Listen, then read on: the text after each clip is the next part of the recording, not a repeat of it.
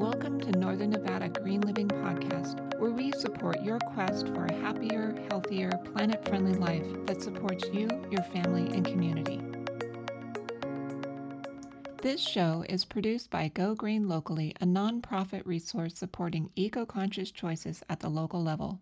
GoGreenLocally.org is where you can connect to the Northern Nevada Online Green Hub to find or share with six different directories for local events, projects, groups, nonprofits, businesses, online resources, or promotions. Visit the Hub today to sign up for email subscriptions, where monthly we send you the list of local events and any local green promotions that have been shared in the directory. Events, whether they are virtual or in person, are a great way to support your greener lifestyle and ways to make our communities more sustainable and eco friendly. Today I'm speaking with Katie Calling, who is the founder and manager of Katarina's Garden, a community garden that is seeking to help feed people that are food insecure with healthy, fresh foods grown right in the neighborhood. Katie was the vice president of Rise for seven years, and she is the founder and manager of Katarina's Garden and Compost Program since its inception in 2017. Welcome to the show, Katie. So, just to start out, so I think some people might mistakenly think that uh, Katarina's Garden is named after your own name. Can you tell us um, what this garden is actually named after? Yes. So, um, Katarina's Garden and Compost Program was actually named after Katarina von Boren, which is the wife of Martin Luther of the Lutheran Church. And we actually have our garden uh, behind a Faith Lutheran Church off West 7th Street. So we named it um, after his wife and the many women like him who do equal things of that of their partner in history, but are left out of the n- popular narrative. Nice. So on on that topic, so my understanding is that the garden is located on the grounds of the local church, and you. And so, can you tell me, like, maybe how this came about, and maybe how this is working as an advantage for your project? Yeah, absolutely. Um, in 2017, I was the vice president for Rise, and we had many giving garden programs, uh, or many giving gardens, I should say, uh, where we grew food in people's backyards. We grew f- food at um, Eddy House. That was the name of it, Eddy House. So we had a few gardens, but nothing major. And so in 2017, um, Ted and I, and he is who was also at Rise, we went searching for a garden to actually start. And the, Faith Lutheran Church actually approached us at one of those like uh, community events. And they're like, we have an amazing church or we have amazing garden, but we don't have any parishioners to man the garden. And we're like, well, we need a garden. So I feel like this this would really work out. So we met up with them and um, they had a huge uh, gated garden. They had a big property.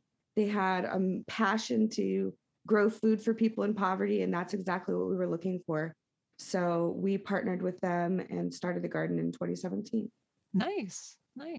So so tell us a little bit about the RISE program and, and what that was and some of the things that you did and and maybe why it's is or isn't still in existence? Good point. So, Rise started in 2012 uh, with a group of friends of mine, and we were like, we want to do something to change the world. We just don't know what. And so we're like, well, at the time, we were filling up a big pot full of food and um, bringing it to the shelter every Saturday and just doing a community potluck every Saturday. And so we decided to build off that and so we we had the potluck and then I started doing the free market, which is like blankets and pillows and backpacks and hygiene items. So we had a free market. Um, and then our friend Ted had giving gardens. And so we had this like little collective of things that we were doing for people in poverty. And we started the nonprofit with that idea in mind of like a, a rise with building an alternative to capitalism, if that makes sense and so you know we we were doing that from 2012 until 2017 when we started the garden and then i was gone for about a year and when i came back rise moved on to doing housing instead of gardening so they were like in fact last year they got the contract with the county to run the homeless shelter for the women, seniors, and uh, the family shelter. So they kind of just moved on to go towards, you know, taking managing the homeless shelter. And so we kind of broke off from them. And now it's just Katarina's garden and compost program. And so they're just two different things. They're both still up and running and, doing everything. They're just two separate. Yeah. So, how does your program work? Do you serve people that have like identified as um, needing help through another organization, or how do people let you know that you know maybe they would love to be a recipient of some of this produce? How does that work? So, as of right now, all of our produce is um, distributed at the Faith Lutheran Church pantry on Mondays at 11. And so they everything gets disseminated through that pantry. You can just show up and go through the line like everybody else. And that includes the church parishioners, people in the community, and the volunteers. We all just go through that line to get any of the produce that we need. That pantry is specifically for people who are in poverty. Okay, nice. So, um, how does your compost program work? Um, like, where do you get the materials for it, and how how has that been going? It's going pretty good. So, what we do is we have buckets behind the church next to the compost, and the parishioners and people in the community can come and grab a bucket, fill it up with green waste, and bring it back. And usually, the way they do it is on Sundays, we get a new load of buckets because they come to church, they drop off, they pick up a new one. And so once they bring it back, we throw it into the green waste bin and turn it into compost. We have a three bin compost system, which means we have the green waste in one bin, um, the mixed in the middle bin and then the completed compost at the end. So we kind of use that system to go through everything. Um, this year, we got like a bulk amount of green waste from people, like a large amount, so we could make a big amount of compost for the garden. So we have like two yards of soil right now because of that we made up personally, which is a pretty big deal in my opinion. That's a lot of turning. yeah, that's a lot of work. Oh, so your volunteers are they like members of the church or maybe students um, in the area or how does that work?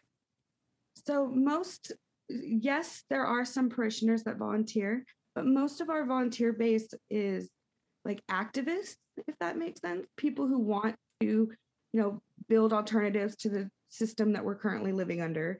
And so our alternative is growing food sharing our sharing our food, I guess for lack of a better word. And then we have dreams of growing the program a little bit bigger to build an actual alternative for people to to lift themselves up out of poverty. So we're working on it. But yeah, most of the volunteers are are people in that line that want to um, you know, it's it's more than just the food, for lack of a better word. Yeah. So tell me about what maybe your vision would be if you could have the local community really function in a way that you feel is really positive.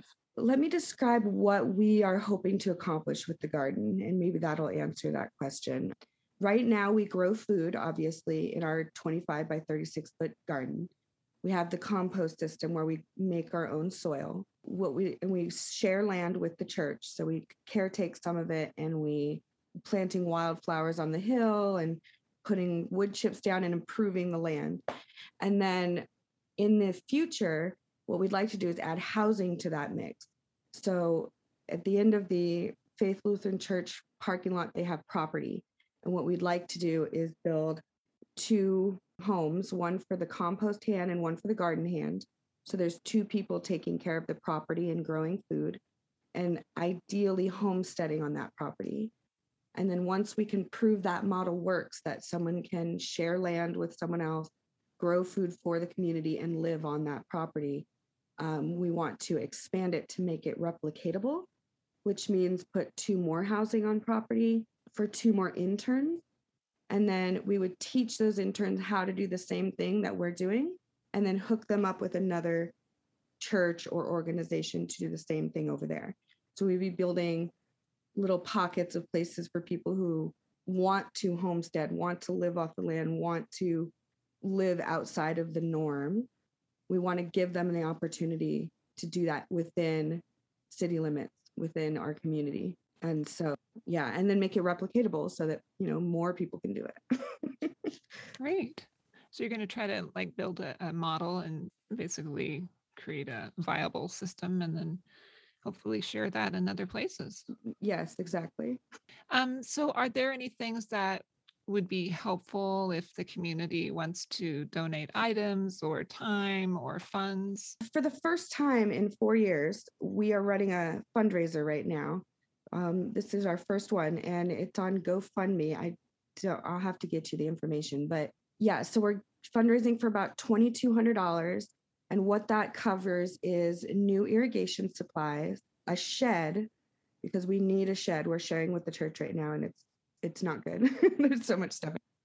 Um, shed, and then the the funds that we need to file for a 501c3 nonprofit. So we're fundraising for all that money so that we can file for a nonprofit in August and pursue that future goal of housing. So there's funds. And then if you want to actually help, you can come and meet with us uh, Sundays at 11. We're there every Sunday at 11. If it's weather is bad, we're inside the church talking about the garden. And if the weather's good, we're outside the church working in the garden. Anybody is welcome. We love new faces. Great. Yeah. And so, do you have a website or um, Facebook page or? Both. Um, Katarina'sGarden.org is our website, and uh, Facebook page, uh, you know, obviously we post pictures every week of our activities and what we did so that people can kind of keep up on that. So, and then we have an Instagram account. That's our social media presence. um, so I also wanted to ask you what type of um, like do you are using a certain kind of gardening methods or kind of a little bit of hybrid of all kinds of things or? We are attempting to do permaculture techniques in our garden. Uh, we're not perfect obviously. We can't call ourselves organic because when we first started, there was plastic in there. And I guess, according to my friend Alex, if you've had plastic in it at least two years, then it affects whether you can call yourself organic. But um, yeah, we, instead of tilling the ground, we use a broad fork. Um, we are building, this year, we built permanent rows so that in the future, we can leave plants in the ground and not take them out and till every year. We want to use that of like making the root mycelium system strong. For, yeah. yeah, I'm not a um, a farmer, so I'm not really good at all the technology, but we're learning as we go, and that's the important part. Nice. Yeah. And there's, you know, so many people in the community that are interested in that. So it would be like an awesome way for them to contribute to your to your program. Yeah, for sure. Well, thank you so much for everything that you're doing to really, you know, make our community a better place and um, just a wonderful program. I really appreciate what you're doing. And thank you for taking the time to share it with us. Yeah. Thank you for listening to me. I appreciate it. Before we jump into our Community Green events section, we'd like to mention that Go Green Locally is hosting a booth at the Riverside Farmers Market, which is the equivalent of Earth Day in one booth stretched out over the year.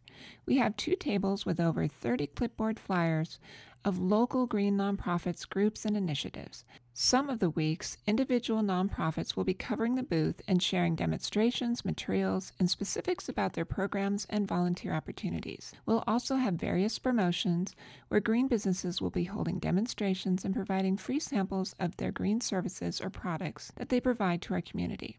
There'll always be something new to see or take home, and you can quickly catch up on what our green nonprofits and groups are doing, events and activities coming up, things you can support, and volunteer work you can participate in. And now for a list of the many events coming up this month and in May, starting with April 19th, a multi day event, Tahoe Trash Pickup Challenge, Earth Week edition. Then we have Tom Cooke Trail South Truckee Meadows Guided Hike, April 19th, Earth Day Climate Stripes Squaw Alpine, April 21st, Wild and Scenic Film Festival, April 23rd, Truckee Meadows Park Foundation Spring Plantapalooza, Saturday, April 24th. River Cleanup, April 24th with Green Vibe World, Earth Day March for a Green New Deal, Saturday, April 24th, River Friendly Landscaping, April 21st, the Truckee River presented by Beverly Harry, presentation April 29th,